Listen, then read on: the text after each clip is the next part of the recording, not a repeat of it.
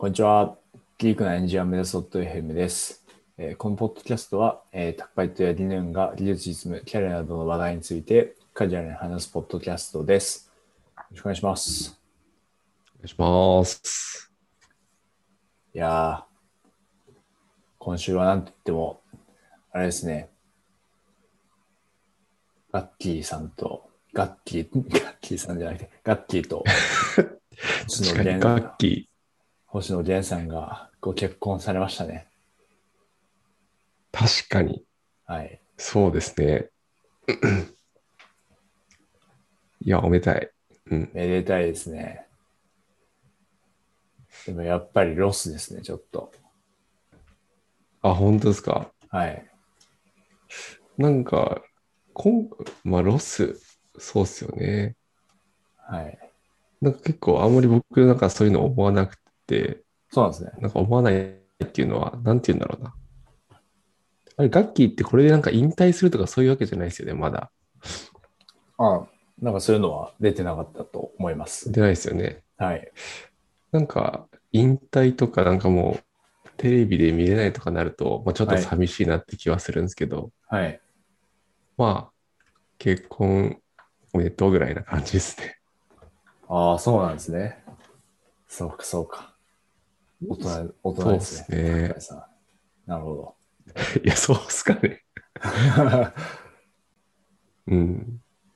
まあ逆にあれなんじゃないですか。星野源ロスの人も結構多いんじゃないああ、なるほどですね。それは確かに多いかもしれないですね。うん。うんに人気な方なんで、うん。はい、確かに。いや最初あの、ニュース出た時、もうマジで、うん。じょあのもうじょ、なんか冗談かと思ったんですよ。あの、よよくあるじゃないですか。あの、なんかニュースをよ見られやすくするためにタイトルを盛るみたいなのあるじゃないですか。ああ、ありますね。はい。わかる。なんか、わかる。ありますね。SEO でなんかもう、まあ結婚してない人の、はい。誰々さんの彼氏は結婚してるみたいな記事をあらかじめ作っといて、はい。それで検索。索されてる方に来るっていう、はい。はいありますね、そういう記事。こうなんかイベントで、その、例えば結婚したらみたいに、こう、家庭の話をしたうんうんうんだけなのに、結婚みたいに、タイトルでは言うみたいなのとかあるじゃないですか。はいはいはい。そういう類のものなのかなって思ったんですよ。うんうんうん。はい。で、ちょっと見てみたら、ガガガチだって思なって、いやー、確かに。はい。数分動け多なこれあれですよね。ははいい。うん。出社してたら結構盛り上がってましたよね。多分。あ、間違いないですね。そうっすよね。はい。ざわざわしてると思いますね。ざわしてましたよね、絶対。多分飲みに行ってる人とかいたんだろうな。もう今日はやってられんっつって。そうです。いやはや。まあでもなんかお似合いな感じでいいですよね。なんか謎に上から目線ですけど。うん。なんかすごい微笑ましいですね。なるほど、なるほど。あ僕はちょっとまだ受け入れることができてないですね。本当ですか？はい。ちょっとまだ幼い精神年齢が。はい。そんな話もありましたね。ありましたね。はい。まあ、時が経つにつれて受け入れることができていくでしょうん。う。うん。でしょ はい。なん何の話だっていう 感じなんですけど、じゃあ今日のメインテーマに行きましょうか。う。はい。はい。で、今日のメインテーマはですね、えっと、今日は論文の紹介です。で、何の論文かっていうと、えっと今年の2021年のえー WSDM、WSDM で、えー発表された LinkedIn の論文で、The Online Experimentation with Surrogate Metrics、えー Guidelines and a Case Study っていう論文があるので、それを紹介できればと思います。お願いします。はい。そうですね。はい。で、まあ、まずこの論文ってどういう論文なのかっていう話なんですけど、ここのそのタイトルにも入っている通り、サロゲートメトリックスっていうのが、まあ、主なテーマになってくるんですね。うん。はい。で、サロジェットメトリックス、まあ、何かというと、自分もこの論文、まあ、その、この論文読むまで、まあ、他の論文でもサロジェットメトリックスで出てきてたんですけど、まあ、いまいち完全なイメージが湧いてなかったんで、まあ、ちょっとそのか、もうちょっとイメージを明確にしたかったっていうのが、まあ、この論文を読んだモチベーションの一つでしたね。うんうんうん。はい。で、そうだな。で、サロジェットメトリックス、まあ、何かというと、その、エビテストの評価指標っていうのは、まあ、毎回設定するものがあると思うんですけど。それを、その他の説明変数によって予測したような、その予測値のことをサロジェットメトリックスと、まあ、この論文の中では読んでいました。うん。はい。なので、まあ自分の中では、その中間変数、その予測値ではなくて、その説明変数の、まあ、寄度の大きい説明変数の一つをサロジェットメトリックスと呼んでるのかなみたいな、最初はその理解度だったんで、なんかそこは。ギャップが解消されてよかったなというところですね。はい。で、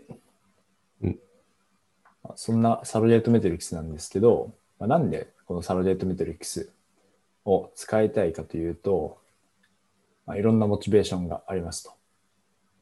で、まあ、主にそのサロジェットメトリックスを使いたいタイミングっていうのが、その AB テストにおけるそのゴールに置く指標が、その効果が現れるのに長期間を要する指標の場合ですね。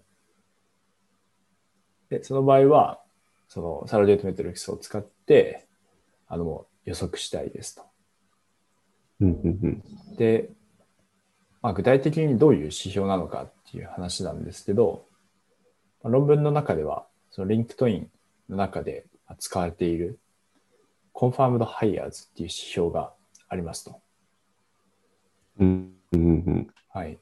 何ですか？ Confirmed Hires さ Confirmed Hires は、論文の中では、 LinkedIn を使って見つけた仕事に実際に就職した人数のことをん。うんうん呼うんんでましたと。なるほど、なるほど。はい。で、まあ、確かにその、 LinkedIn がそのユーザーに価値を提供していることを示す分かりやすい指標なんですけど、この測定方法が、まあ、その最初の応募したっていうところは確かに取れる。 LinkedIn 経由で応募とかできる。で、ボタンポチでまあ応募するんで、まあ、そこはまあそのまま取れると思うんですけど、ただそのうん、実際に就職するって、どうやらこの LinkedIn ってその、プロフィールの、プロフィールが更新されたかどうかを判定基準にしてるみたいなんですね。うんその、まあ、応募した職種にプロフィールがなったら、この Confirmed Hire が1になるとうん。いうことうで、ん。で、まあ、そうすると、まあ、採用プロセスって、まあ、会社によってそれぞれだとは思うんですけど、まあ、まあ、それなりに時間が応募してから多分かかると思いますし、うん。あと実際にもし採用されたとしても、 LinkedIn のプロフィールを更新するまでって、まあ、かなりタイムラグにばらつきがある。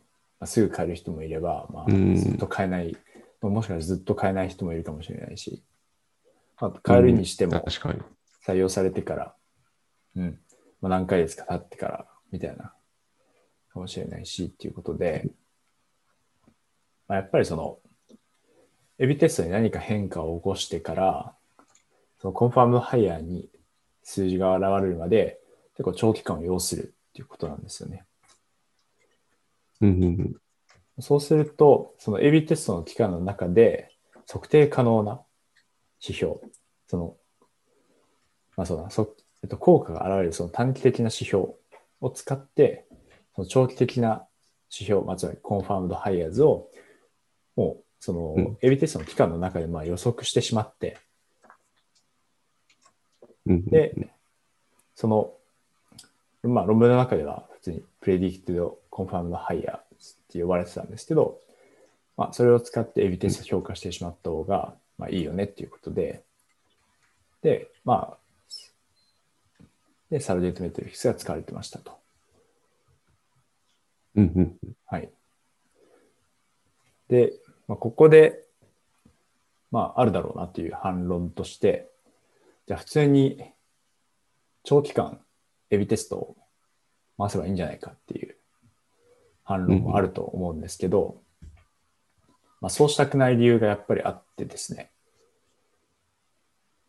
で、まあ、いくつかあって、まあ、例えば、ネガティブな影響があったときに、リスクが大きくなってしまう。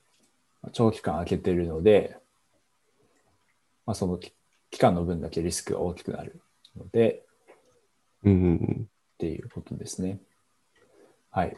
で、あとは、その改善のスピードを遅くしてしまうっていう問題もあります。うんうんはい。まあ、そうですよね。まあ、半年とかテストをずっと当てていると、半年に1回しか、まあ、AB、半年に1回しか、えっと、仮説検証できなくなってしまうんで、まあ、改善のスピードめちゃめちゃ遅くなりますと。はい。確かに。ですね。はい。で、まああとは、他の実験との影響を受ける可能性が高くなるっていうものなんですけど、うんうんまあ、その AB テストって、まあ、そうだな、完全に、えっ、と、まあ、互いに独立に走らせるっていうよりは、まあ、いくつかその、その割り当てのユニットを共通、共有したまま走らせて、走らせて、で、ただその、各、各 AB テストの、に割り当てられているユユニットの数は、その、ちゃんとその各 AB テストでばらけるみたいにして、まあ、やっていくこともあると思うんですけど、まあ、そうした場合に、長期間空けていると、その、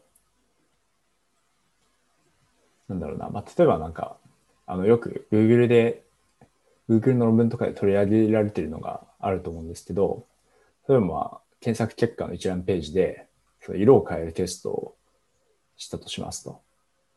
で、その時に、そのバックグラウンドカラーと、バックグラウンドカラーを青にして、で、テキストのカラーを青にすると、その、それぞれの AB テストでは、まあ、そんなに問題は起こんないんだけど、両方被ってしまうと、何も見えない人が出てしまうみたいな。その相互作用。うん相互作用による、まあ、体験悪化みたいなものが、まあ、起こる可能性が高くなると。で、まあ、最後は、その AB テストの、まあ、コードだと、まあ、単純にそのバリアントの、バリアントによって、まあ、if 文みたいな分岐をまあ書くことになると思うんですけど、このバリアント、このバリアントが来たら、まあ、このロジックを返してみたいなので、書くことが、書くようになると思うんですけど、まあ、やっぱりコードの複雑性みたいなものを長期間保持することになりますし、あとは 6KS とかだと、その集計するログもかなり膨大なものになるんで、その集計システムにも負担がかかるっていう話ですね。うんうんはい。まあ、っていう以上4点がまあ大きなモチベーションだったりするんですけど、そのモチベーションというか、まあ、長期間を、長期間 AB テストを開放したくない理由になるんですけど、うんうんうんあと他にも、その長期間の AB テストっていうのは、はいはい。まあ、注意点がまあ、まあ、いろいろあって、うんまあ結構、結構難しいところがあるんですよね。はい。なるほど、なるほど。まあ、例えばなんか、 LinkedIn の例だと、多分ユーザー ID、あログインしてるので、ユーザー ID で割り当てとかしてると思うんですけど、なんで問題ないと思うんですけど、うんログインが必須じゃないウェブアプリケーションとかだと、クッキーで割り当てしてる場合とかあるんですよね。はいはい。でその時って。はい。その時って、クッキーが、クッキーってまあそこまで stable じゃないので、はいはい。まあ、例えば、まあ、クッキー、えーなんだ、その、まあ、意図的に捨てることもできますし、あとブラウザ変えたら変わっちゃいますし。っていうので、で、そのクッキーが変わる可能性っていうのは、まあ、その、AB テストを長期間開ければ開けるほど大きくなるんで、まあそういう、その、ちゃんと効果が測れなくなる危険性っていうのもありますし、うんうん。はい。あとは生存バイアスっていうところもあるんですよね。生存バイアスの例だと、例えば、まあ、なんだろうな。えっ、と、まあ、ユーザーのその生存期間みたいな、そのサービスを使ってくださる期間を伸ばすような、その効果があったとしますと。うんうん。で、そうすると、そうすると、まあ、長くなればなるほど、その片っぽの、まあ、コントロール群では、どんどんそのうんうん、最終的に残ってるユーザーって、もともとヘビーに使ってた人みたいになっちゃうんですよね。そのライトな、うんライトな層が、あの、まあ普通にすると、まあどんどん抜けてって、で、さ、トリートメント群ではライトな層も残るみたいな感じなので、うんうん。そうすると、コントロール群では、あの、ヘビー、ヘビーのその割合が高くて、で、ん？うん、うんそう、トリートメント群では、まあ、ヘビーとライト、それぞれいるみたいな状況になると、うん。逆にそのコントロール群の方が、まあ、ヘビーに寄ってるので、指標いいよみたいな確かに確かに。話になっちゃうとことか、ああ、なるほどな。確かにそれ長期的に AB テストやると結構、まあ、どんどんはい、偏っていっちゃう可能性ありそうですね。そうですね。うんそうなんですよ。はい。まあ、なので、まあ、基本的にそんなに、その、めちゃめちゃ長期間、ずっと AB テストを開けとくみたいなことは、まあ、あんまやりたくないんですよね。うん。はい。うんうんはい。なので、まあ、こういうサロデートメトリックスみたいなものは、こう有用ですと。うん。はい。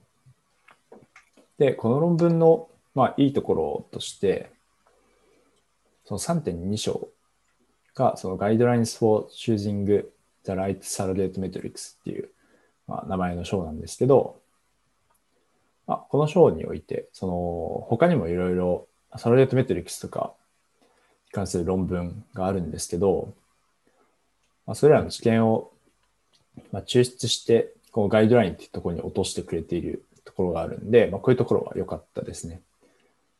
はい。うん。うんうんで、まあ、項目いくつかあるんですけど、まあ、一つは、High Predictive Power on the True North っていうふうにあって、で、そうですね。で、True North って呼んでるのは、まあ、LinkedIn でいう Confirmed Hires みたいな、まあ、そのこの指標が上がってれば、まあ、まあ、プロダクトとして価値を提供できているよねっていうのを表す指標ですね。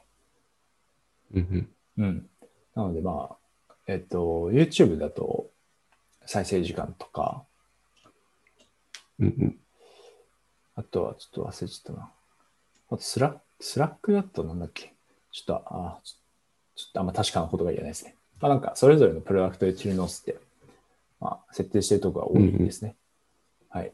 で、まあ、それをちゃんと予測できているというのが、まあ、一つ目のガイドラインですね。はい。で、二つ目が、えー focusing on metrics we can change and measure in the short term ということで、まあ、その個々の説明変数が短期的に測定可能であると。うん。で、そして、えーアクショナブルであることですと。はい。で、短期的に測定可能であるっていうのは、まあ、測定可能というか、効果が測定可能みたいな感じですかね。うん。はい。まあ、長期指標を、長期指標を、えーサラリートメトリックスで当てにいっているので、まあ、そうですね。必然的に、その、短期的に効果が現れるものを使わないと、まあ、予測も正しくできないよね、みたいなところですね。うん。で、もう一つの、まあ、アクショナブルであることっていうのは、うん。これちょっと具体例があんまり思いつかないですけど、まあ、やっぱりその、とサラダメトリックスを、それ単体をゴールにしていくのってやっぱり難しくて、やっぱそのどれかの説明変数に狙いを定めて、で、これを上げるぞみたいな感じで、えープロダクトの変更していくことになると思うんですね。うんうんうん。そうなると、その説明変数っていうのが、まあ、ちゃんとその動かせるものでないといけないので、まあ、そういうところを意識しましょうという話うんうです。んうん。はい。ですと。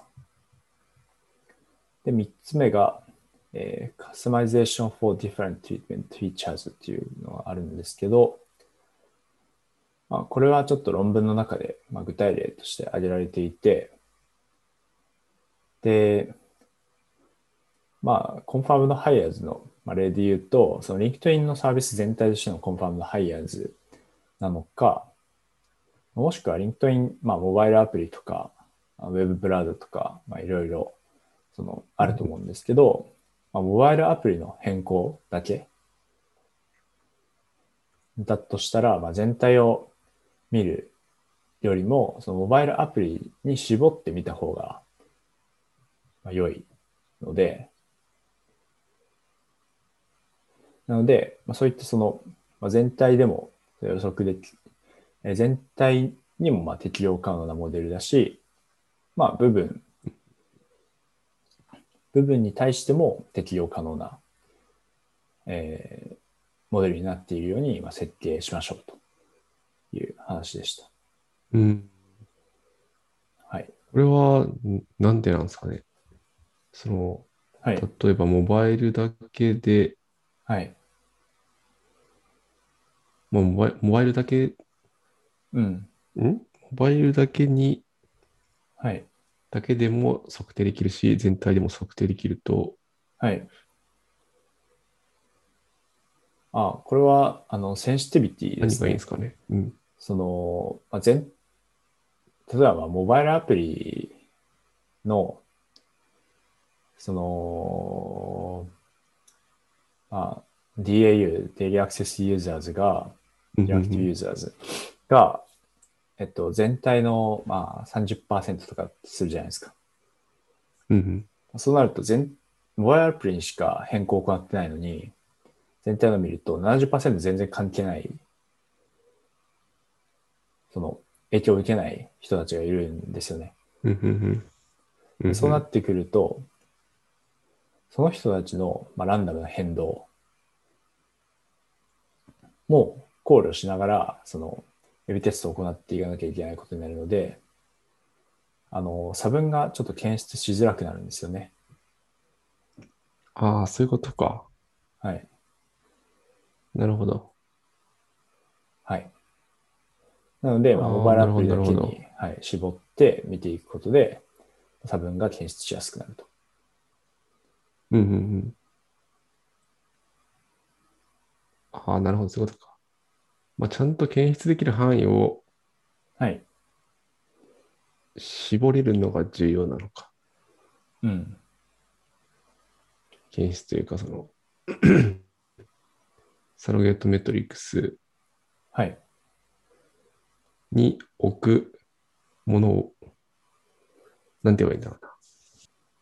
だから、モバイルと全体で、うん。なんか、例えば分けれることっていうのはそ、まあ、そんなにメリットじゃなくて、どちらかというと、サロゲートメトリックスをたどる正しく、うんなんだろうな、推定できるように、その機能、まあ、モバイルごとに、ちゃんとデータ集計できるように、うん。できるようなサロゲートメトリックスを立てましょうってことなのか。そうですね。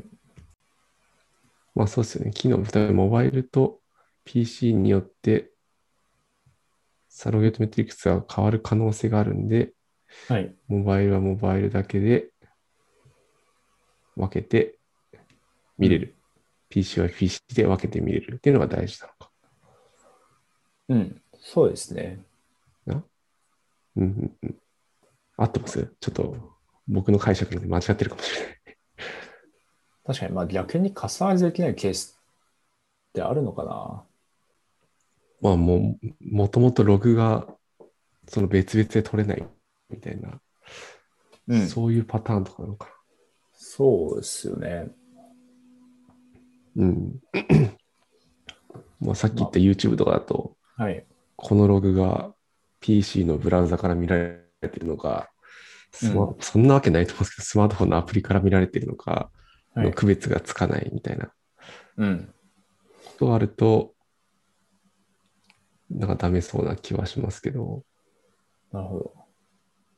まあモバイルにはあって、ブラウザにはない機能みたいなのがうんうんあった場合に、そのブラウザにしかない機能のユーセージみたいなのを説明変数に入れると、モバイルの予測能力が落ちるんで、そういうのを入れないようにしましょうとか、そういうことなんですかね。ああ、確かにそれもありそうですね。うん。うんうんうん。まあ、まあ、あとは普通にまあ、機能ごとに、あ、機能っていう、まあ、そのユースケースに応じて、きちんと変えましょうねみたいな、そういう話なのかもしれない。うん。うんなるほどです。ありがとうございます。はい。で、4つ目が、えーインテインタープレタビリティで、まあ、解釈可能なことですね。なので、まあ、あまり複雑すぎるモデルは使わないようにしましょうっていう話です。うんうんうん。まあ、これはさっきのちょっとアクショナブルであることと関わってきますかね。その複雑なモデル使うと、まあ、それぞれの変数の貢献度みたいなものが、まあ、解釈しづらくなるんで、それぞれの変数に当たりをつけることが難しくなりますといううん話ですかね。はい。確かに確かに。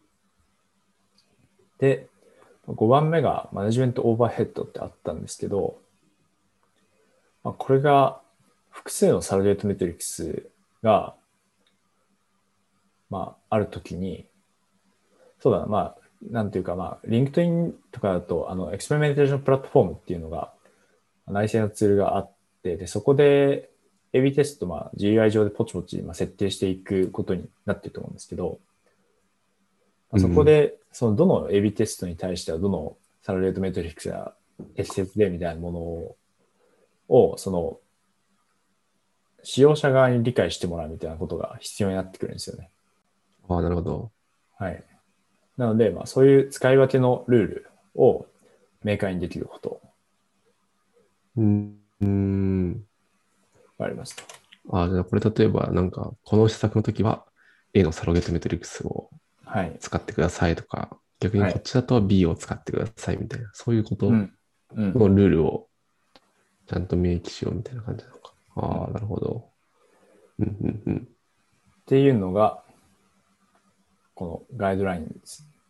その、適切なサロゲートメトリックスを選ぶガイドラインっていうところでしたと。いやー、いいっすね。いいっすね。ただこれあれっすね。なんかこの一番最初にはい言ってく。ださったトゥルーノースを、はい。まあ、精度よく予測できるっていうのは結構なんか難しそうだなと思いましたね。うん。確かに。うん。そうですね。まあ、これをよく予測できるってことは、はい。ある程度個々の説明変数が、うん。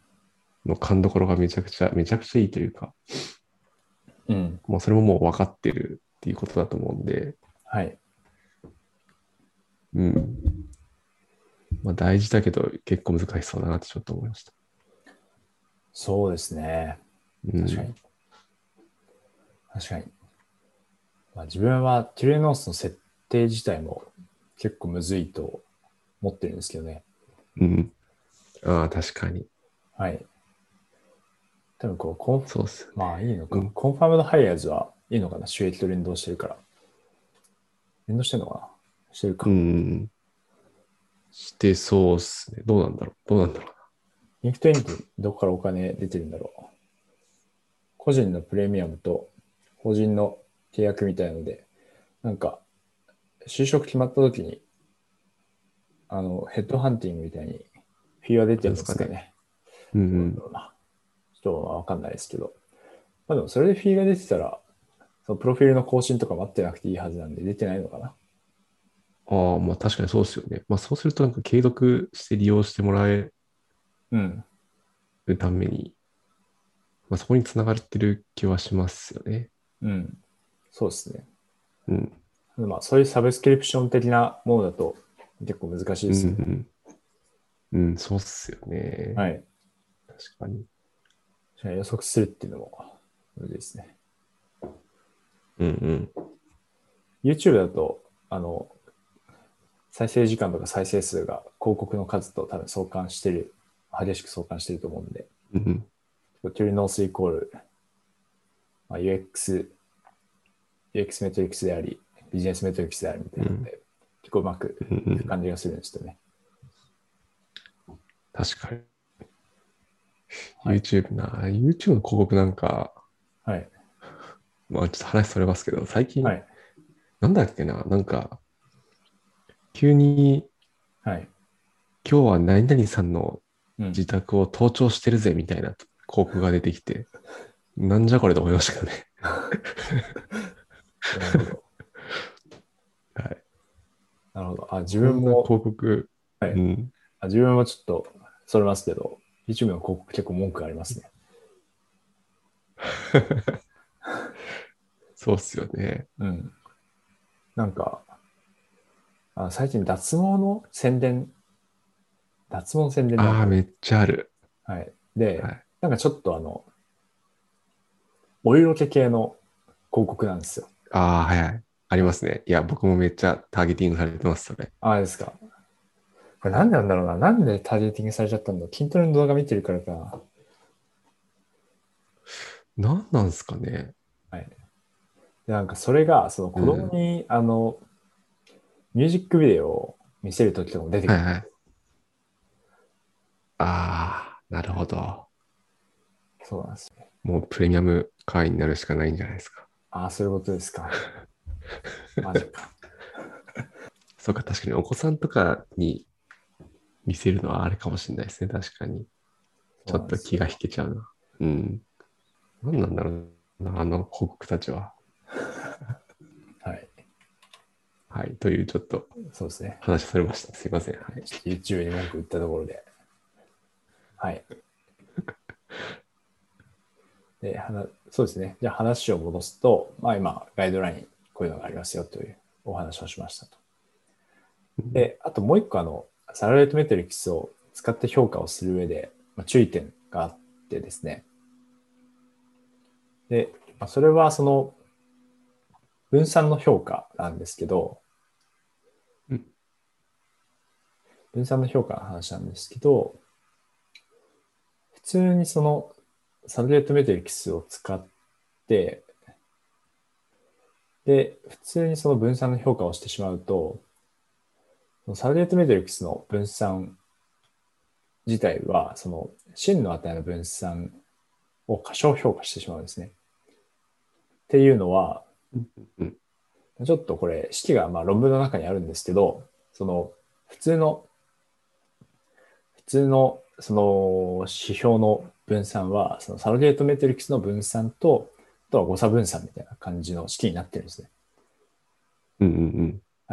っていうのは、まあ、サロゲートメトリックスが、その元のメトリックスをまあ予測した値になっているので、まあそんな式になってますと。うんうん。なるほど、なるほど。はい。予測した誤差を何かしらで加味してるって感じなんですかね。そうですね。ちょっと、まあ多分、論文の中の式を見た見ていただけると、まあ、パッとわかると思うんですけど、はい。そんな式になってますと。はい。ということは、まあ、サラレートメトリックスの分散だけ見てしまうと、その残りのその誤差の分散の方を、まあ、こ加味しないことになってしまうんで、まあ、必然的にその実際の分散よりもちっちゃくなってしまいますと。うんうんはい。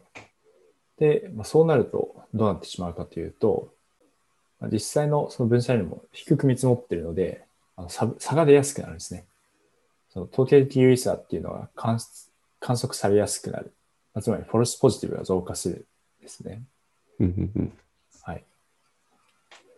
なので、ちゃんとその、そのサラデートメトリクスの分散を、えーまあ、補正してあげない状態で、まあ、エビテスト回すとどういうことが起こるかというと、実際サラデートメトリクスを用いて評価をして、で、まあ、良かったからテスト開放しましたと。まあ、ただ実際は、と全く効果がありませんでしたみたいなケースが、まあ、かなり増えるということになります。はい。うんうん。はい。まあ、なので、ちょっと補正をしましょうという話がありました。なるほど、なるほど。はい。そうですね。で、まあそんなところが、この論文の主なところになっていて、であとは、その、うん LinkedIn のまあ実際のデータを用いて、えっ、と、 surrogate metrics の、まあ、評価を行いましたよみたいな、えーのが、ちょっとこの後に続く感じになります。で、うんうんうん例えば、まあ、ちゃんと予測できているかとかで、実際、実際その、今回のこの LinkedIn の論文でめちゃめちゃ精度よく予測できているので、結構すごいなとか思ったりだとか、うんうんそうですね。まああとは、その分散を補正する前と後で、そのどんぐらいその T 値 ?T 値が違うのかみたいなので、まあ、T 値はあの普通の平均値の差の検定で用いられる統計量ですね。で、T 値がまあ、値の絶対値がまあ大きいほど、あの、優位になると。統計的優位になるっていう話なんですけど、まあ、これ見ると、まあ分散の補正前では、やはりその、サルデートメトリクスの方が、その T 値が大きくなっていて、で、まあ、有意差が観測されやすい状態だったんですけど、まあ、補正をすると、そこもちょっと緩和されますよ、みたいなところが、えー取り上げられています。はい。ですね。はい。そんなところになります。ありがとうございます。はい。だからこれあれですよね。ある程度長い期間サービサービスをやっていて、はい。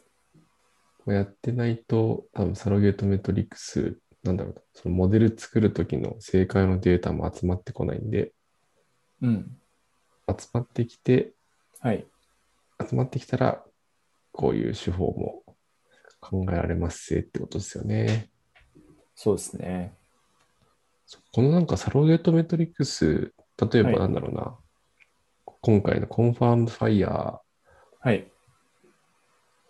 のモデルを、うん。 confirmed hire のモデルを作るときの説明変数多分こういくつかあると思うんですけど、はい。それの見直しというか、なんていうんだろう。例えば、 LinkedIn に新しいうん。な機能が追加されて、はい。それのなんかログも説明変数に入れたり、逆にこれは外したりみたいな、そこのアップデートとかもしてるんですかね、多分うん。そうなんですよね。定期的に。どうなんだろなんか実はその辺はそこまで論文に書いてなかったり、説明変数自体は書いてあるんですけど、う。うんうん。うんうん。その surrogate metrics の運用をどういうふうに行っていくのかみたいなところはあんま書いてなかったですね。ああ、なるほど、なるほど。うん。実際はまあ運用は必要だと思うんですけど、まあでもうん、そうですよね。あれなのかな、その、まあ、プラ experimentation platform の利用者からすれば、まあ、 surrogate metrics だけ見ておけばいいんで、うんうん。まあ、あれですまあモデルを作る側と使用者側でうまく分かれてるのかな。うんうん。うん。まあでもありそうですね。その予測精度がちゃんと保たれてるかとか、そうですよね。はい。うん。いや、でも面白いな。うん。そうですね。サロゲートメトリックス。うん。はい。そんな話でした。うん。ありがとうございます。はい。では、コドロブ自体は、ちょっと多分、無料で公開はされてない気がするので、うんうん。と、じゃあ、もし興味がある方は、ご購入をって感じですかね。そうですね。じゃあ一応リンクは、ポッドキャストのディスクリプションに貼っとくって感じですかね。はい。そうします。はい。はい。じゃあ、それでは、大丈夫でしょうか？はい。はい。では、えー今日は論文の紹介ということで、えー2021年の WSDM で取り上げられた、えー、LinkedIn の論文、え、 Online Experimentation with Surrogate Metrics、えー、 Guidelines and Case Study という論文を、え紹介させていただきました。えー質問コメントや質問コメントは Google フォームや、えー、Twitter のハッシュタグリークアンスコエンジニアでお待ちしております。今日もご視聴ありがとうございました。えーまた次回もご視聴よろしくお願いします。よろしくお願いします。